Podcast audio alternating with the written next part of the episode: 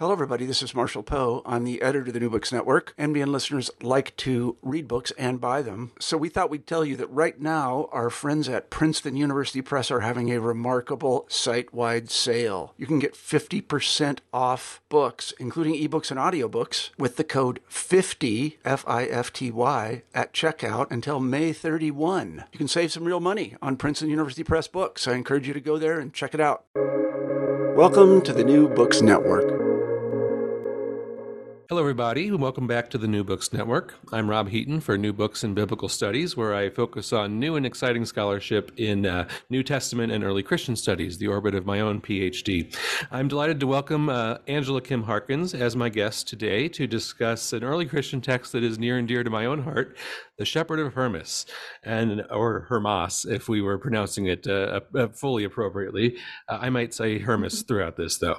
Uh, but we'll look into her unique approach to the way that this text immerses readers into its strange visionary episodes. Uh, let me introduce my guest first of all. Angela Kim Harkins earned her PhD from the University of Notre Dame in 2003 and is professor of New Testament at Boston College's School of Theology and Ministry. Her research interests have focused on prayer in Second Temple Judaism and early Christianity, including the Hodayot, or Thanksgiving hymns from the Dead Sea Scrolls at Qumran. Uh, among her eight publications in the last decade are edited volumes on the fallen angels and the Watchers, uh, both of whom are known to us through apocryphal and pseudepigraphal texts. Uh, Angela was born in Seoul, uh, South Korea, and presently serves as lead editor of the Journal of Ancient Judaism. And I've also learned on her website that she has a dog named Chloe Kim Barkin. So uh, uh, that, that's a wonderful little tidbit about uh, our guest today. on top of all this, uh, Angela is joining us from her home in the Boston area to discuss the publication of an embodied reading of The Shepherd of Hermas, uh, the Book of Visions, and its role in moral formation. And it was published by Equinox Books last year, 2023. So, Angela, it's my pleasure to welcome you to the New Books Network. Okay, thank you so much, Rob. It's great to meet you and to be with you this morning. Ah, absolutely. Um, so, first of all, it's wonderful to be speaking with you about your book, and uh, you know, especially exciting to see all the attention that uh, is being given now to this obscure but very popular early Christian text known as the Shepherd, uh, uh that we call now the Shepherd of Hermas. Your previous work has touched on Jewish literature mainly, um, both that we encounter in the Hebrew Bible and, or you know, the Christian Old Testament, and other texts that are considered pseudepigraphal, with uh, uh, seemingly an interest in apocalyptic apocalyptic Jewish literature being high on your uh, uh, on your on your ladder there.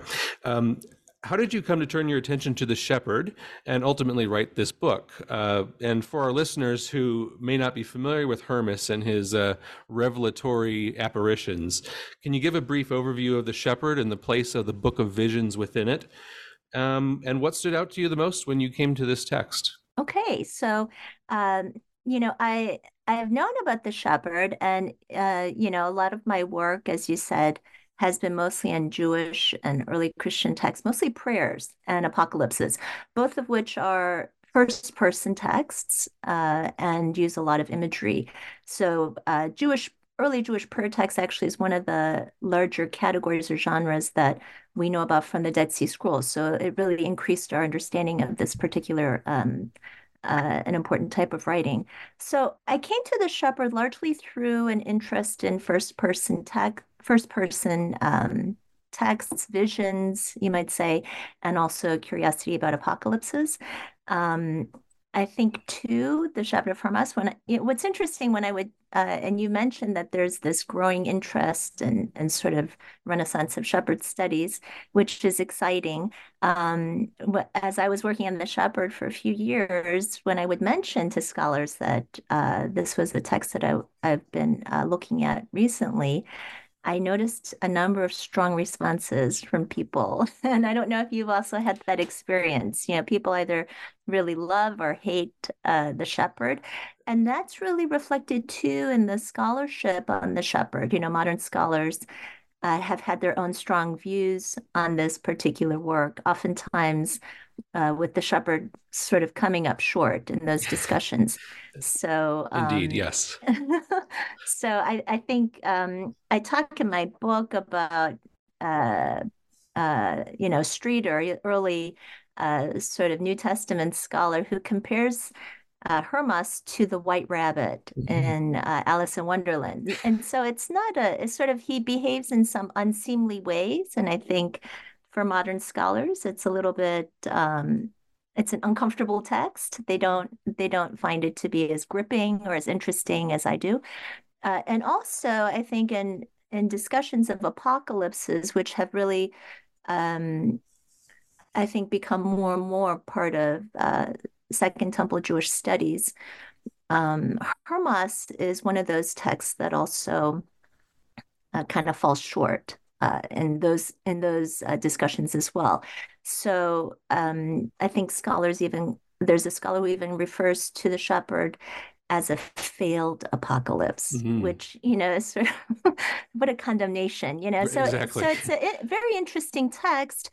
Um, for to work on because modern scholars i think have not received or appreciated the text um, uh, to the same degree that i think we might say ancient readers did mm-hmm. so in the ancient world hermas was quite popular and it was definitely well known we have a number of early christian uh, thinkers who refer to this text. And uh, we know from Oxyrhynchus, especially, that there were a number of copies of uh, the Shepherd of Hermas. In fact, a number of those manuscripts uh, sort of rival our earliest copies of some canonical gospels. Mm-hmm. so, you know, that too is very interesting for me as a scholar. You know, why is it that modern scholars fail to appreciate this text? Um, or even to acknowledge, you know, uh, to the same degree what ancient readers uh, were sort of interested in. So that's sort of how I came to be interested in the shepherd.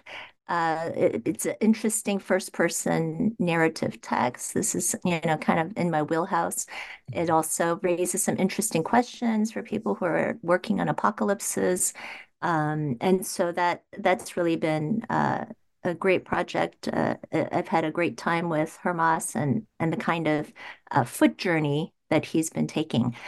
Um, the Shepherd of Hermas, you know, just to give you a little bit of uh, mapping of this text, it's one of the lengthiest works from the category of writings that we we know as we refer to traditionally as the Apostolic Fathers, right? So if you go to the Loeb Classical Library, this is the apostolic fathers uh, sort of um, uh, volume.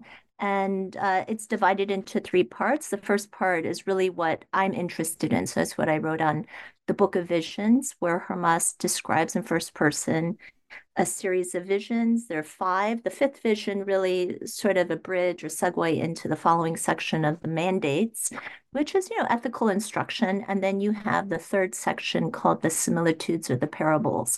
So uh, all in all, you know, the shepherd is really significant, large, um, you know, early Christian writing, perhaps one of the earliest texts that we might uh, think of uh, outside of the New Testament and um, I I thought it it really you know when you read about what scholars say about the shepherd, oftentimes I found it tended to be very sort of condensed, mm-hmm. if that makes sense. It, it, tended to really be engaged in conversations about the canon, which I think is also a really important topic uh, in in sort of our generation. You know that I would say from the 90s, 80s, 90s onward, you know, people very interested in looking at what was authoritative literature, what was canonical. These were important questions when I was in graduate school in the 90s.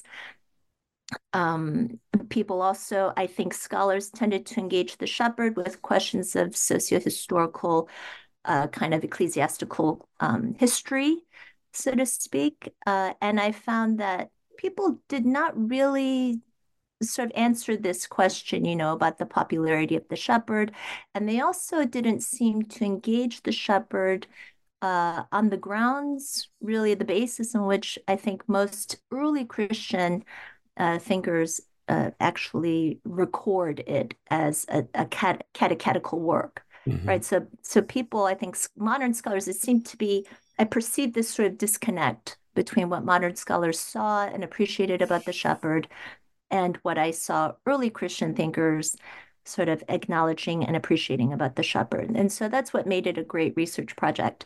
Um, in the book, I'm really focusing just on the book of visions. Mm-hmm. Uh, and I kind of like gesture, I kind of gesture toward the things that followed the book of visions.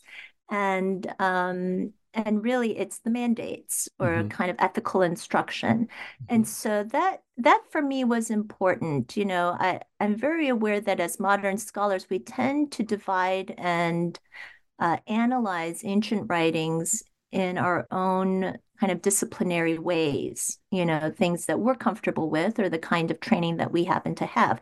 So, um, you know, that question, what is the really ultimately, uh, the question for me was what is the relationship between these visions and the text that follows, namely this ethical instruction?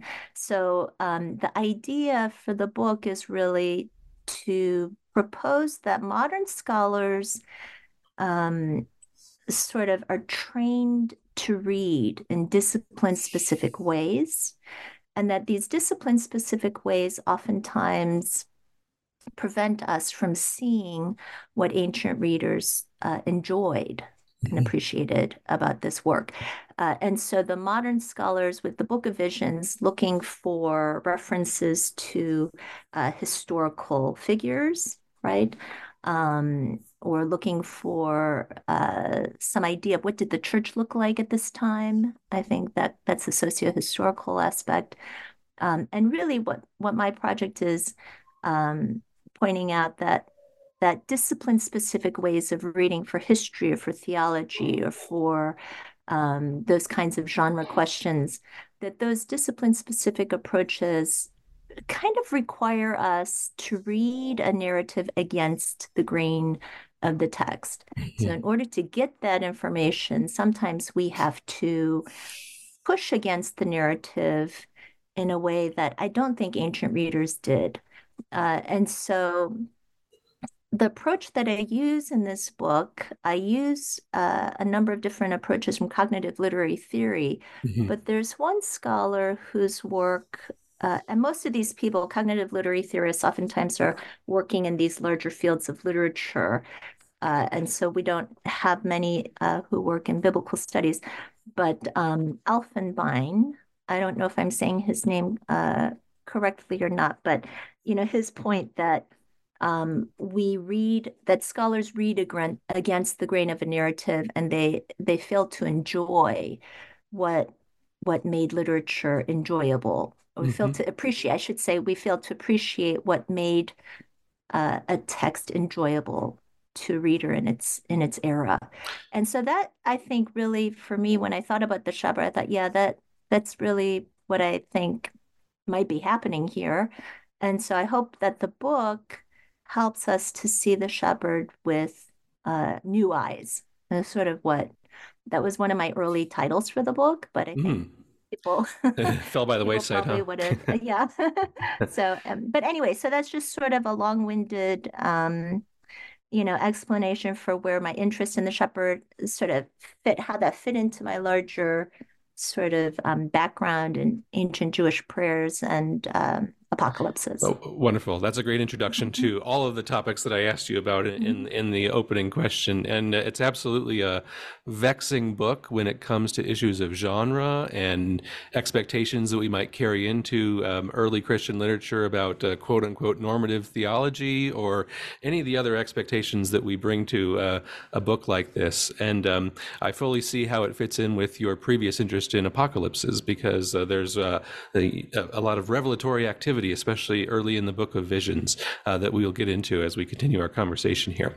Um, as I read your book, uh, I saw a, a, unique contribution, as you were sort of mentioning here, to the Shepherd of Hermas as the uh, application of these cognitive literary theories, which come themselves from you know modern psychological studies of reading. So you apply these to uh, this ancient text, and that's you know well reflected in your title's embodied reading of the Shepherd, as well as your discussion of uh, enactive reading reading and your attention to the ordinary details, perhaps, of Hermas's experiences, like his observation of the sun shining or the field of grass that he's walking in, and so on.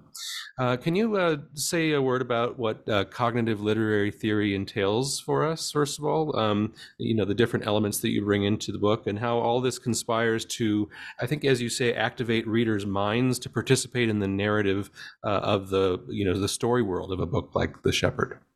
Okay, so um, I, I've been interested in cognitive approaches because I feel that they offer um, a way to integrate different aspects of what it is to be a flesh and blood reader of an ancient text.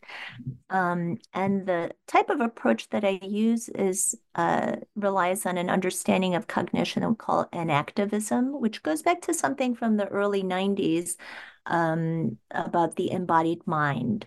Uh, and so it really refers to a much broader kind of um, perspective than just what literary theorists are, are taking from it. Um, but it is a, a kind of uh, alternative. Enactivism is a kind of alternative to uh, what we think of as a representational approach. So, enactivism highlights much more the constructive and participatory process of um, uh, cognition and also um, uh, the imagination.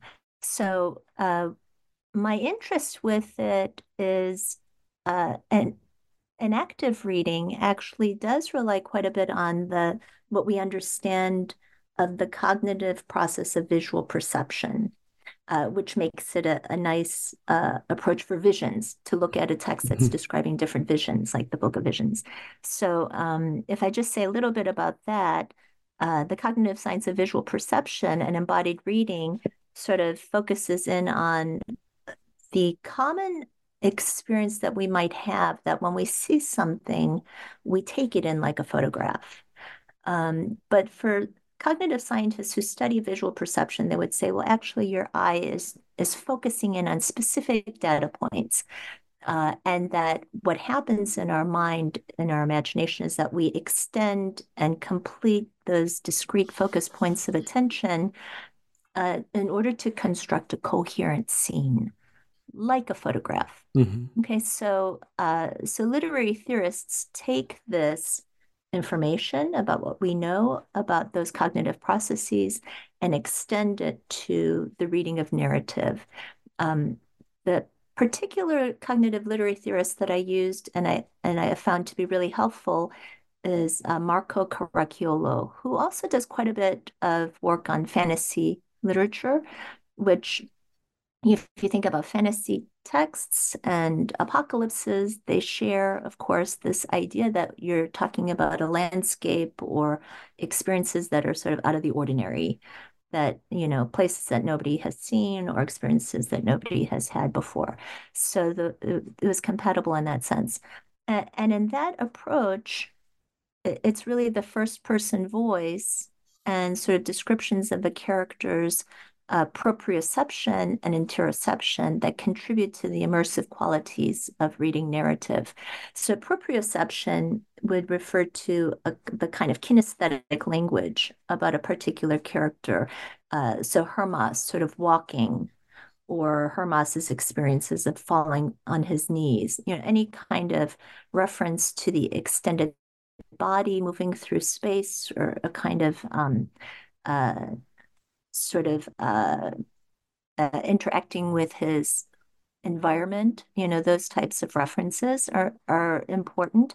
Uh, and also interoceptive experiences, which are, you know, referred to sort of interior experiences that um, if you think about the skin and viscera, those types of experiences um, that are both expressed and also uh, uh, experiences that are taken in through the skin and viscera. So things like um, emotions, but also uh, expressions of emotions like goosebumps or uh, blushing or sweating or uh, trembling. Mm-hmm. Or weeping, you know, those types of experiences are interoceptive. That these are proprioception and interoceptive uh, details are what contribute to a reader's sort of, um, you know, uh, a reader being able to access that narrative world and to sort of uh, find it to be a kind of immersive experience. Does that make sense? And I think with Hermas, yeah. we do get quite a bit about his anxiety, his worry. Uh, he talks about, um, you know, his trembling, his tears, you know, things like that, that I think make make uh, the approach uh, sort of uh, uh, fitting. So. It absolutely does make sense, and uh, although you do, um, you know, mention that a photograph is a bad way to think of memories, uh, to use a, metaf- a certain metaphor, Hermas paints a picture for his readers, for his audience, that they can, you know, participate in and feel like they're um, in that story world, perhaps. Um, yeah, he gives us these little, these little um, kind of uh, flashpoints of what's going on, and then we extend. I think we actually, as readers, we do a lot more constructive work and sort of making a coherent scene from the details that he gives us. Wonderful. Thinking about the shepherd and the way that we, the ways that we have discussed that it, we know that it's popular in antiquity. Um, I think our our work, mine and yours, both share a goal of understanding the popularity of this text in antiquity. We could talk about it from multiple angles, but one go-to measure is usually its existence in manuscript copies that are dated before, you know, the fourth century, before Christianity uh, becomes somewhat theologically normalized under the impetus of the Roman emperors, and uh, other factors as well. Uh, but on my reading of your book, I think you see its popularity as relating to the ways that, for one, Hermas sort of grips readers into an entertaining narrative world. Um, and then number two, also he gives voice to sort of common emotional states that all human beings have, uh, such as unrequited love or lust or grief. And uh, for a third, he kind of offers this not threatening and, in fact, a socially comforting view on the place and demeanor and how someone would behave if they're a manumitted slave in the Roman world, as Hermas, um, you know, uh, uh claims to be. Uh, can you give examples of these different factors playing into the shepherd's popularity, and also any that I missed from your uh, from your book in this brief recap? Mm-hmm. Well, there, I mean, it's a big question. Yes. Uh, the the the gripping sort of narrative. Well, I think it's just it's just sort of um there. I would just say if you, if you read through the Book of Visions, there are places where um, you know, Hermas comes across as sort of a vulnerable person. Mm-hmm. You know, there's a scene where um, he takes a seat, you know, and the lady in the vision says, No, no, not there don't sit there, sit here, you know, and you sort of really feel for him. like, oh, terrible. He must be so embarrassed, you know, uh, you know, at this point. Uh, you know, but and you see his temerity and his uh, hesitation.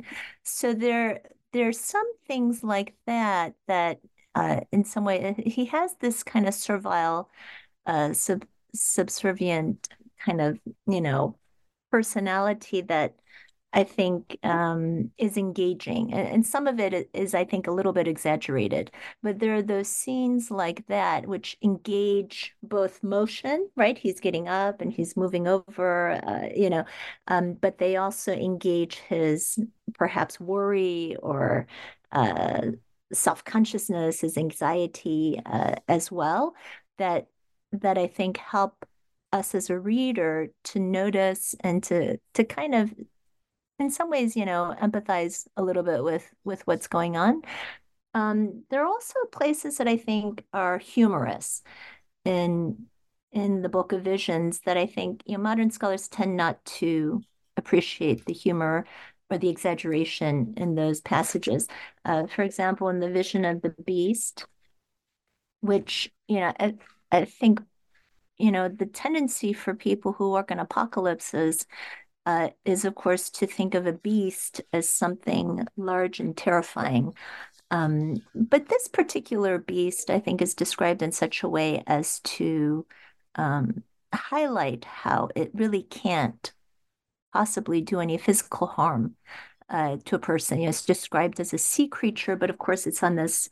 Uh, it's on the it's on the road, a right. kind of dusty road, by the way. So it's not just a, any road, but it's like a dust uh, really dry, really dry road.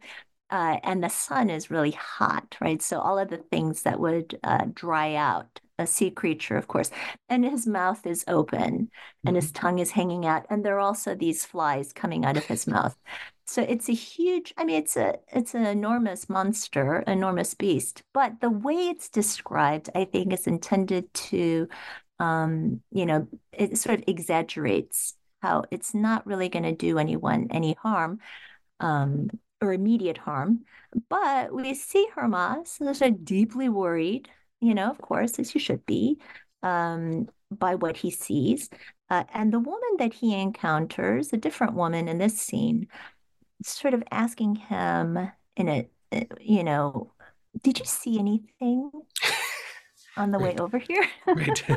you know and it is sort of and, and, of course he he talks about the terror that he experiences and so on and so forth so so for example you know that kind of uh, scene you know clearly that she imparts you know and gives a kind of uh, you know revelatory type of uh, account but in the book, I talk about how uh, scholars uh, tended to read her uh, speech and and read the beast in light of that, and mm-hmm. that scholars would actually um, sort of take this as a scary moment. But I think actually it's it's supposed to be humorous the way that you, the way that you describe it, uh, um, it gives sort of a children's literature quality to it. Uh, the, the way that the, the, the, the woman speaks almost in like a teacherly voice. What did you see, and and what happened, and so on and so forth.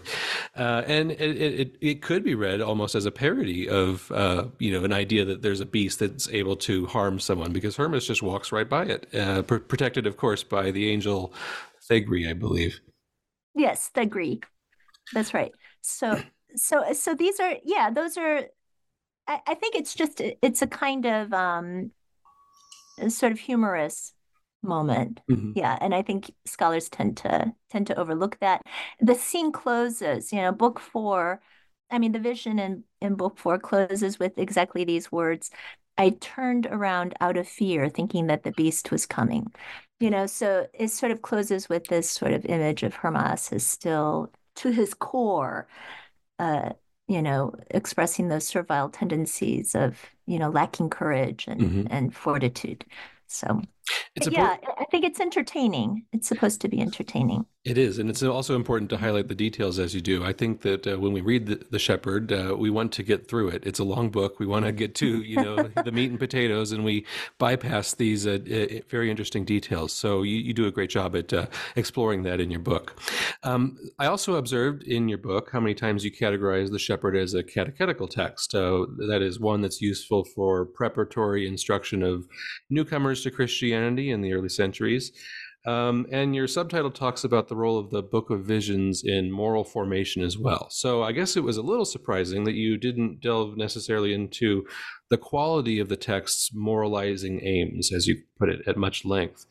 Um, and I think at one point you even suggest that the book is not indicative of a serious genre, which I'm cu- curious to hear more about.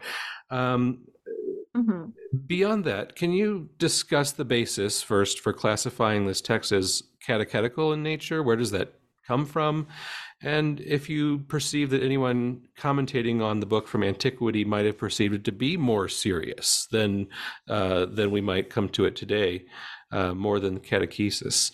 And furthermore, what kind of moral formation do you think Hermas is interested in developing within his uh, readers and hearers?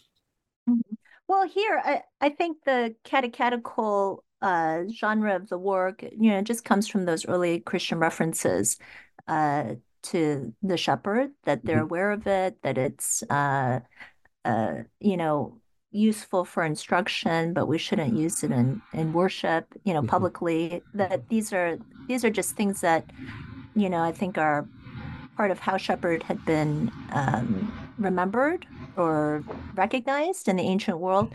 Um, so you know that aspect is not something that i'm applying that reference or that i sort of created that reference uh, but i i saw that as sort of an ancient mm-hmm. sort of understanding of this particular uh, work and what it was known about that that passage you talk about on page 160 um, here you know i just want to give a little bit more context for that particular passage uh, and i'll just sort of read from the passage uh, itself, if that's okay. Sure. Um, I just say uh, modern scholars often carry certain expectations about religious writings that then influence how such narrative details are appreciated. And when modern scholars read ancient apocalypses and catechetical literature as serious genres, they overlook the way in which ancient authors sought, above all, to make their writing appealing to ancient readers. And humor and exaggeration were essential components for memorable storytelling. Furthermore, these elements can create conditions in which what is seen and heard is more easily retained and remembered, an important effect for, catechet- for catechetical work like the shepherd.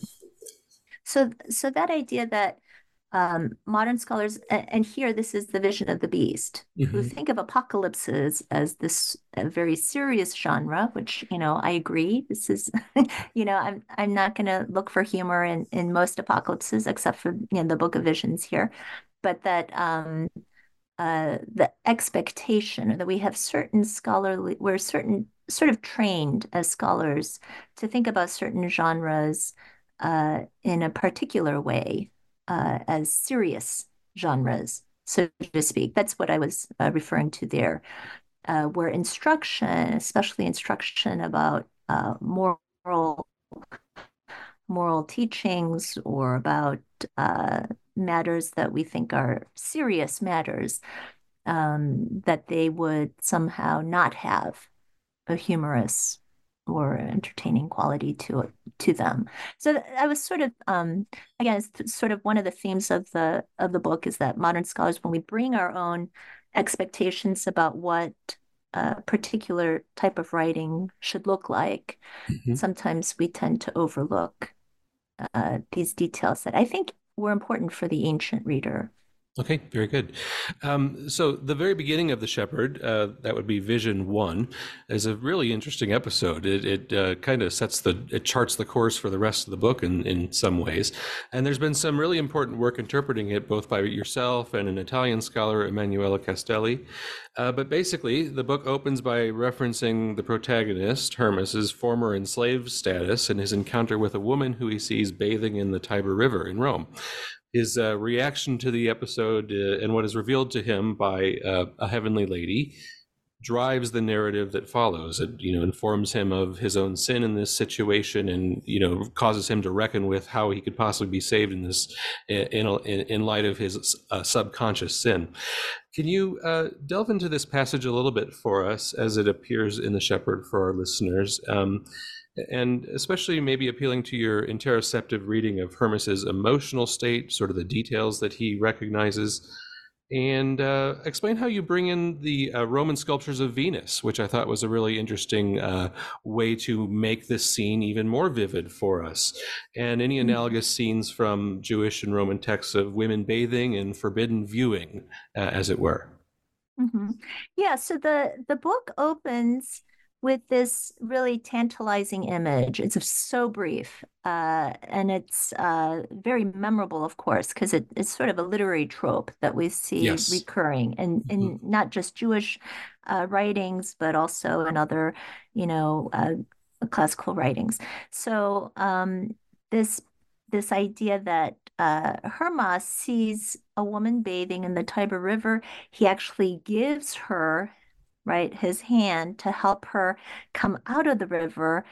And uh, it says, When I observed her beauty, I began thinking in my heart, or reasoning in my heart, quote, I would be fortunate to have a wife of such beauty and character, unquote.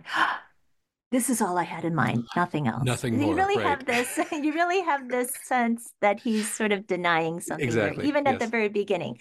Uh, and so, uh, this scene, I think, especially, is one that is a good is a great example of how mod you know this sort of enactive reading the kind of participatory but also highly constructive uh, reading process that uh, we go through um, because mo- i think you know we have these really fragmentary details about what happened there at the river uh, notice Hermas is talking in the first person voice. He talks about the proprioception, his own bodily movement. He makes contact with her by uh, extending his hand. And then we have these sort of interior uh, kind of thoughts. Uh, and so, uh, but modern scholars I think, you know, see these fragments or these details, and they extended and completed this scene based on what they know of their own modern world and how women should behave in the modern world. A good good Christian woman, for example. So um, this question, Martin Leutzsch, you know, eh, you know, sort of is quite critical of of this uh, scene. What self-respecting woman would uh, allow a man who is not her husband to help her uh, come out of the water uh, in that way? And and this is a kind of a view that is repeated, you know, I think among modern scholars. So it, it sort of illustrates that sort of um, process that we go through as readers, that we extend and complete what we know of uh, a woman who, uh, sh- what she should or should not do in such a scenario. What I propose is that, well, when we try to think about what would an ancient reader, how would they, how might they extend and complete this scene? Uh, you know, all we have is really a naked woman bathing in an open body of water, uh, and that you have Hermas sort of there being able to see everything right being able to to see what's going on so you know i propose that perhaps what we should be thinking is uh, some of those commonplace images of women bathing that would have been all over the roman world you know uh, images of venus bathing uh, which would have been uh, there in the bathhouses, but also just as part of the uh, sort of typical um, statuary for the Roman Empire. And of course, we know that such statues were commonplace, but that they also aroused desire, right? So we mm-hmm. have classical writings that speak about this. Um, you know, Ovid, of course, talks about how uh, statues can, you know, give a very uh, elaborate and you know the whole narrative, of course, with uh, the statue of the goddess in, in his metamorphosis. You know, there are just it, there are many many places where uh, statuary, the provocative poses uh, of the statues. Um, I think maybe the kind of image that an ancient reader would have on a day to day basis encountered um, or associated with uh, this kind of scene in the Tiber River, right, with Rome. Tiber, of course, is mm-hmm. A reference to Rome. Mm-hmm. So that's that's sort of what I propose. That, and again, you know, the idea is that embodied reading. I'm not, I'm not just talking about ancient readers. I'm really critiquing how modern readers uh, take these details and they sort of supply the gaps with uh, their own assumptions about how the world works mm-hmm. or what's what's uh, acceptable or unacceptable um, and so that that example i think highlights you know the very different types of maybe ordinary experiences that uh, we might imagine an ancient reader associating with with rome mm-hmm.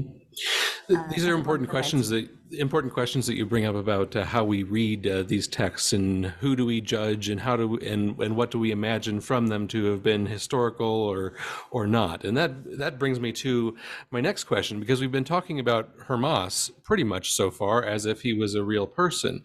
Uh, however you kind of uh, eschew that uh, in in certain cases in, in your book. So uh, you say for example that there is no Hermas apart from the one who is enacted by the reader and constructed mm-hmm. in his or her imagination, which I think is sort of an appeal to uh, reader response criticism, literary criticism, for perhaps. But um, in the context of ancient readers and hearers, I wonder, uh, for example, if we have any examples of people understanding Hermas or his narrative as as a you know a fictional vision. Is he is he is he is he um, uh, just uh, giving an entertaining episode or or did they understand this to have happened? And you also point out that hermas with his um, you know his expressions of servile qualities and his emotions doesn't exactly meet the expected traits for the masculine roman man uh, the sensibilities that they have about masculinity in ancient rome uh, so um, I wonder, uh, talking about fiction versus history, what happened? Could this odd combination of factors that play into this person Hermas suggest the preservation of an actual person's idiosyncrasies rather than sort of strategic posturing to uh, increase the uh, reception of this book or the entertaining value of this book? Well, I think, you know, again, that's the sort of that historical question that's a kind of disciplinary specific question, right? That drives a lot of biblical scholars. Mm-hmm. And uh, so I know that that's an important question for people. For me, uh, it's not a question that I think we can uh, answer from the Book of mm-hmm. Visions. You know, and Hermas is only mentioned in the Book of Visions. Right. So, so for in my view, uh, I'm a little bit less optimistic that the reference and the descriptions of this individual can be used to construct a historical figure. Um, I do think we you know, I just don't think we have enough data. We just mm-hmm. don't have, based on this this text, um, what we need to sort of say that this was a historical figure, and that he had these experiences as they're described here in this narrative. So, mm-hmm. so I I I focus in my study really more, you know, that again part of that enactivism that we are mm-hmm. constructing uh, the narrative world by extending and completing these details in our imagination. Uh, and the same goes for the character. So um, the idea that uh, characters, in some ways, we we read about Hermas certainly as a, as a character, as we might uh, think about encountering a historical person. Like I meet you, Rob, and mm-hmm. I and I uh, you know can see you and I and I have a sense of who you are as a person. But actually with the narrative we know even more than we would if we were just merely encountering a historical person, right? We actually know what Hermas wrestles with, uh, mm-hmm. his his um, anxiety, his struggles deep within, right? So we we're sort of still that omniscient reader in some ways, right? Uh, as we read this text, it's a little bit different from uh, encountering a historical figure.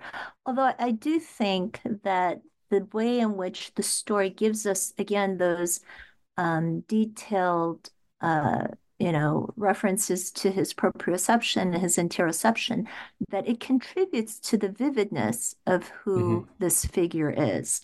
So I do think that rhetorically speaking, that the character of Hermas is is you know I would say vividly presented, mm-hmm. but but I tend to see it also as more a little bit more exaggerated in the presentation as well. So, you know, it kind of goes back to even what Streeter noticed about Hermas being this kind of, uh, you know, white rabbit type figure, which, you know, is a great great quote.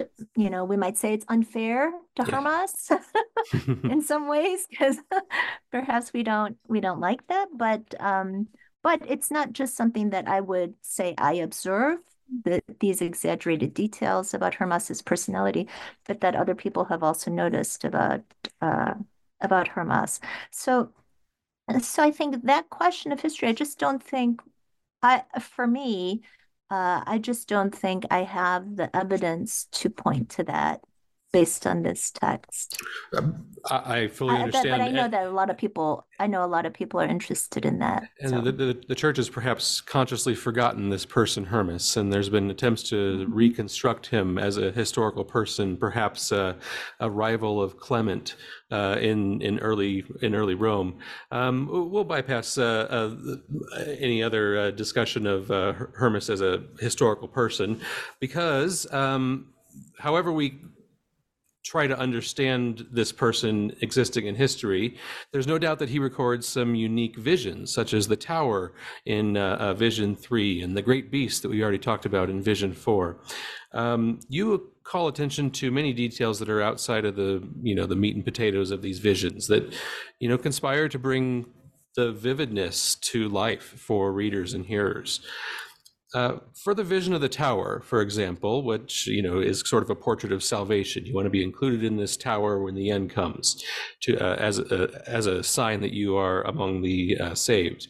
What have we missed about the vision of the tower uh, when we focus on offering, you know, sort of the theological interpretation of it, uh, the angels and so on. What is so significant about the journey to the tower uh, that Hermas spends sort of an inordinate amount of time on at the opening of Vision 3?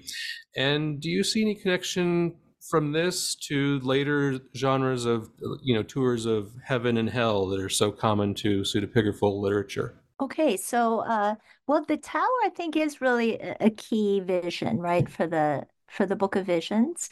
And um, what I focus is not so much the tower, although I think the stones are very vividly presented and there's a lot of kinesthetic uh, description there. But what I focus on in my discussion is really more the tedious details yes. building up to the mm-hmm. tower.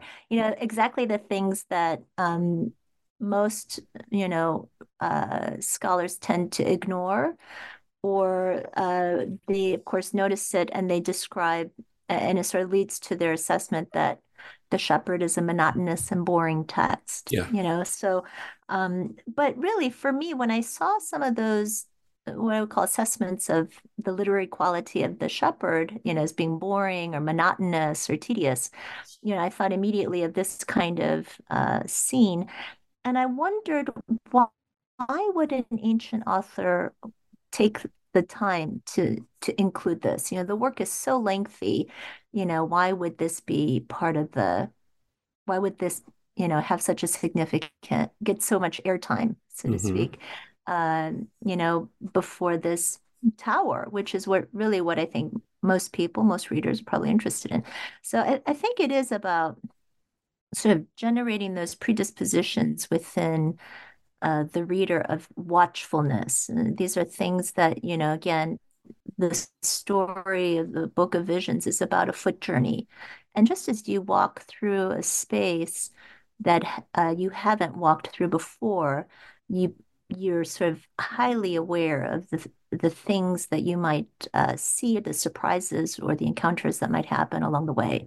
So um, the elaborate sort of description of this nighttime very, very lengthy watching and waiting. This is what Hermas is doing. And in some ways, the story is told uh, in a way that sort of recreates or simulates that um, anticipation, that watchfulness within the reader. The cultivating those um, that kind of experience of watchfulness, I think, is something that we should appreciate more in apocalypses uh, in general. You know, like how is it that you build up, you know, and, and you get you get the reader to pay attention. Uh, and they're sort of doing it here in vision number three with the um, the ivory couch, the darkness uh, in the field, sort of um, they sort of do that in real time. I would say, you know, what does it matter that uh, this ivory, you know, is the ivory couch is this going to have play a key role in this? It, it doesn't seem to. Right. it just seems to be, you know, again something uh, just like if you're walking on an actual foot journey, you know, you pay attention to things that you might see.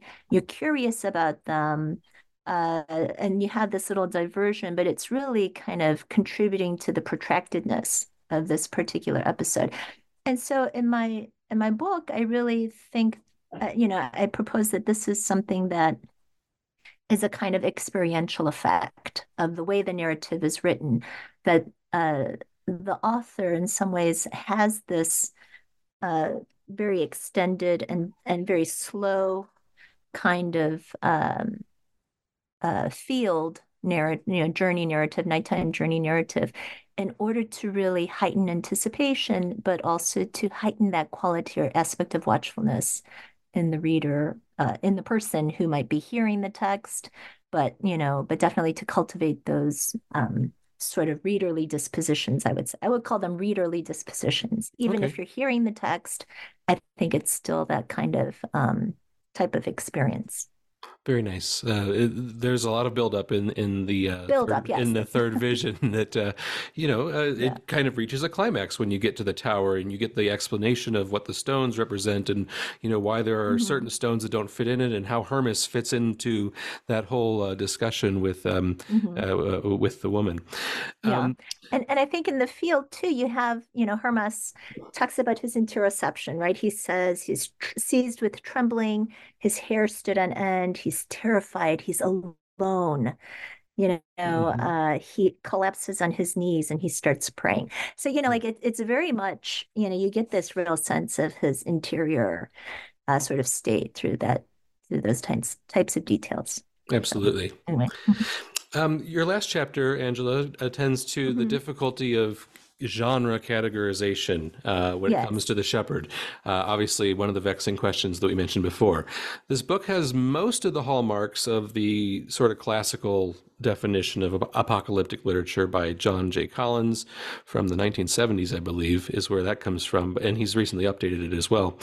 But uh, yet, uh, the shepherd is typically characterized as missing out on certain distinctions or dimensions of apocalypticism, such as like the the idea of this world versus an other world to come, um, and that we you know might know famously from uh, the canonical revelation and its hymns and heavenly visions.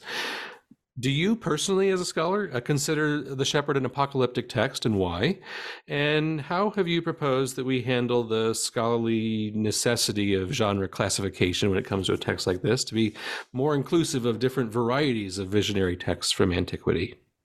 hmm Yeah, so I think this is an important uh, question for scholars like me who come at, you know, because I precisely because my interest was apocalypse is still, you know, apocalypses Mhm. and uh, you know, what what do we do with texts like Hermas, you know, that don't fit into our modern uh, expectations? So uh, the the definition is is by uh, John Collins is so often cited, and and his work is really so foundational and so important for how we think about apocalypses. Um, I'll just uh, read it. Um, Col- Collins's uh, you know Semeia uh, discussion from 1979. Uh, quote, Apocalypse is a genre of revelatory literature with a narrative framework in which a revelation is mediated by an otherworldly being to a human recipient, disclosing a transcendent reality which is both temporal insofar as it envisages eschatological salvation, and spatial insofar as it involves another supernatural world, end quote. So, so this definition, I think it was huge. You know, like for most of biblical scholarship, people were not even looking at apocalypses. You know, uh, they were sort of an awkward genre. You know, it was really with, I think, the work of scholars like John Collins and Adela Collins, you know, that they really became, and of course, the growing, increasing uh, interest in Second Temple studies, you know, where apocalypses really uh, started to get more and more attention. And so uh, we really have a great debt to uh, these scholars and for for trying to, you know, um, create that foundation for our later discussions. Some of the things that I find about the the idea of how people how scholars categorize apocalypses uh, is, I think, uh, and Collins, I think, also points out that these are scholarly designations. You know, these are these are not um, internal, right, to the ancient understanding of the genre, but these are later modern scholarly uh, tools that we Mhm. use to analyze this very Mhm. broad type of literature. So it's a modern construction service to scholars at the academy. Uh, is that I think it, it tends to highlight this kind of segregation of our world and the supernatural world. And I think Hermas, in some ways, because that's a part of the definition, I think um, it, it that aspect of the definition, I think, says more about us as modern scholars Hmm. uh, than it does uh, to help us understand a text like Hermas, uh, the Shepherd, you know, the Book of Visions, uh, and that uh, you know it, it's it's the case that I think um, that this desire to highlight that movement from the here, which is this world, out into the other world, mm-hmm. right? Like we have with many heavenly journey uh, texts or journeys to the other place, right? Mm-hmm. but the highlighting is always that we leave our present place. I don't know. I've kind of wondered if this is sort of rooted in, you know, our own kind of desire to explore other realms that we have in the 20th century you know that that's a huge cultural marker of our of our century of the 20th century is this desire to explore these uh, new spaces um, and that we perhaps are overemphasizing that movement right of of leaving mm-hmm. Our space the, the shepherd i think because the visions take place you know, it has these other features I think are very similar. It, um, you know, maybe not the seriousness. Again, I go back to that mm. uh, term. It doesn't have that kind of serious quality, but it does enjoy other uh, literary features that I think you know apocalypses share. Um, and so I think we should still uh, include it in our discussion of apocalypses because you know it's talking about those visionary experiences. Um, I'm trying to remember what else. Uh, I so I do. I, I, would say I do consider it uh, an apocalyptic text. I think it's interesting. Um, I would say we should be more critical of our scholarly desire to compartmentalize, exactly. segregate our yes. world from uh, the supernatural world. Uh, and there are all sorts of things, you know, like um, our our modern academic desire to have these pure systems that of course in this world we we have an expectation that it's a pure system in which there is no like um, supernatural involvement.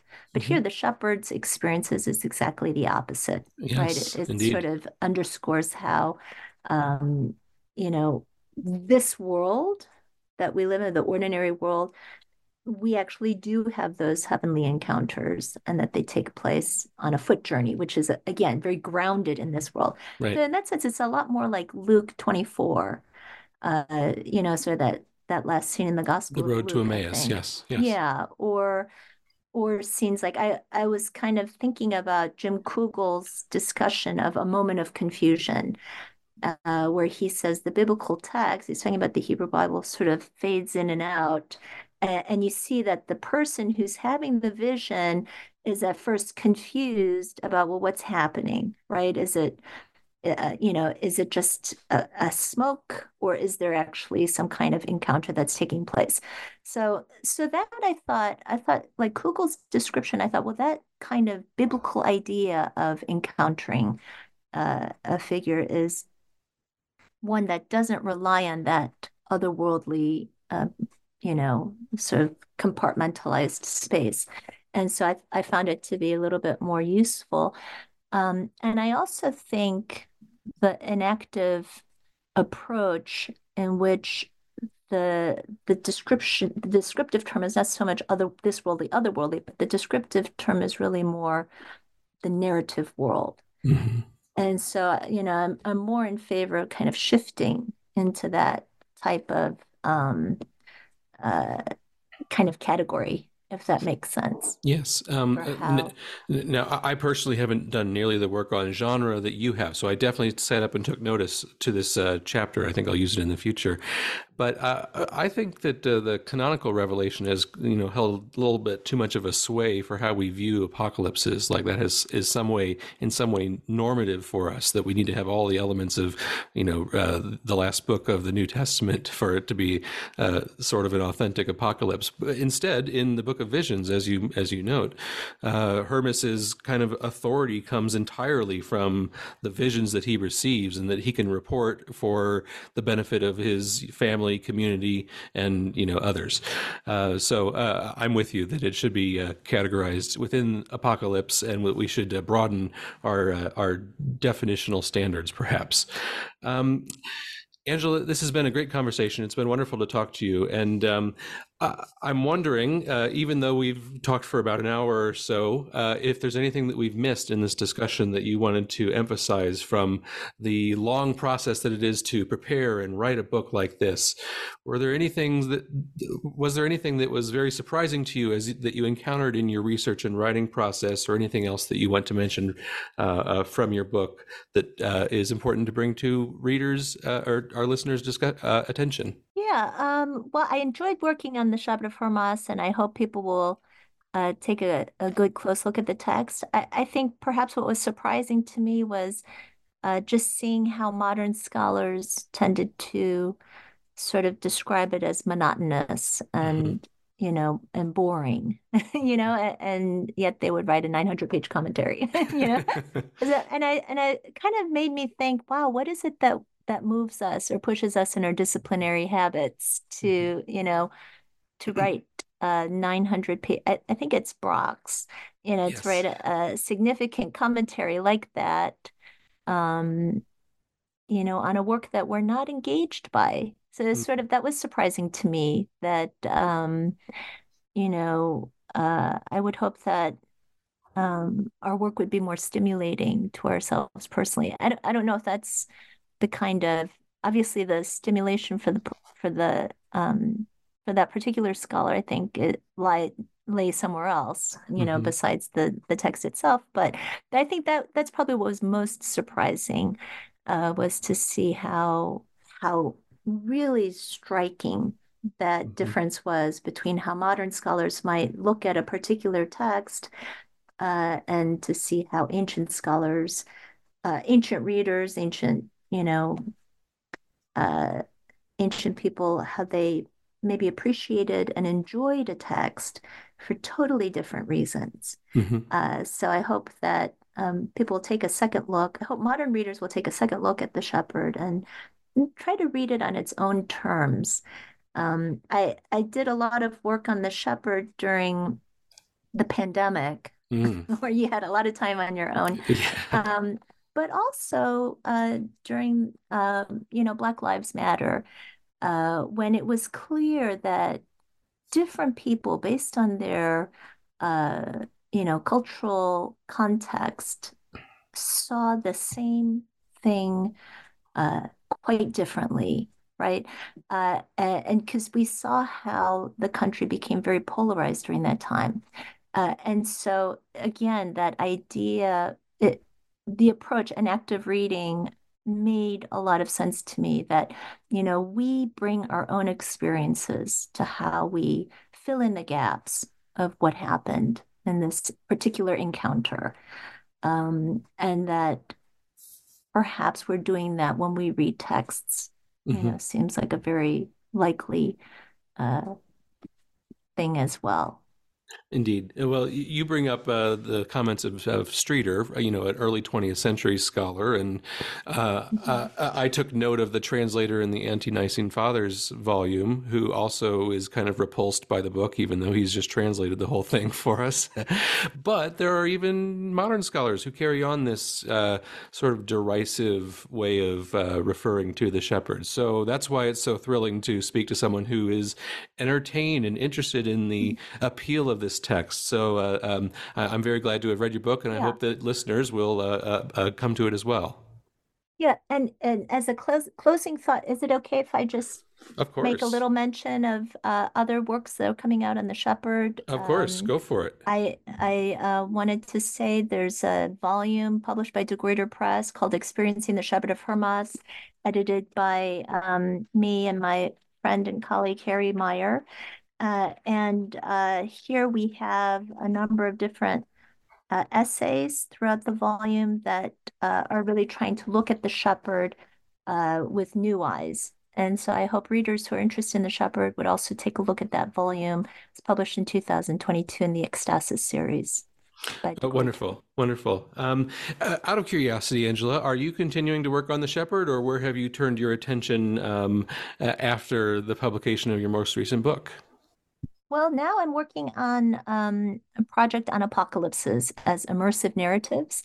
Okay. So, looking at some of the uh, using the method of embodied reading to think about how the immersive quality of apocalypses can help us to understand their generative power, mm-hmm. you know, and the way in which the apocalypses, um, the people, people not only did they extend and construct the details that they see in apocalypses uh, to construct a coherent scene, but that they also wanted to continue some of those narratives and perhaps uh, this led to the generation of new texts about these scenes or about these characters.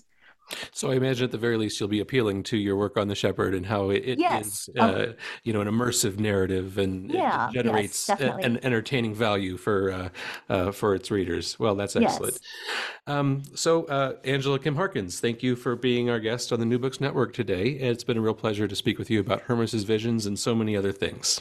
Thank you so much, Rob. It's great to be here. Wonderful. Again, Dr. Harkins' book is an embodied reading of The Shepherd of Hermas uh, with a subtitle, The Book of Visions and Its Role in Moral Formation, available now from Equinox Books. I've been Rob Heaton for uh, uh, uh, New Books in Biblical Studies, your host in New Testament and Early Christian Studies. I'll be with you again on your next download, but in the meantime, never stop questioning. Thanks. Bye-bye. Bye.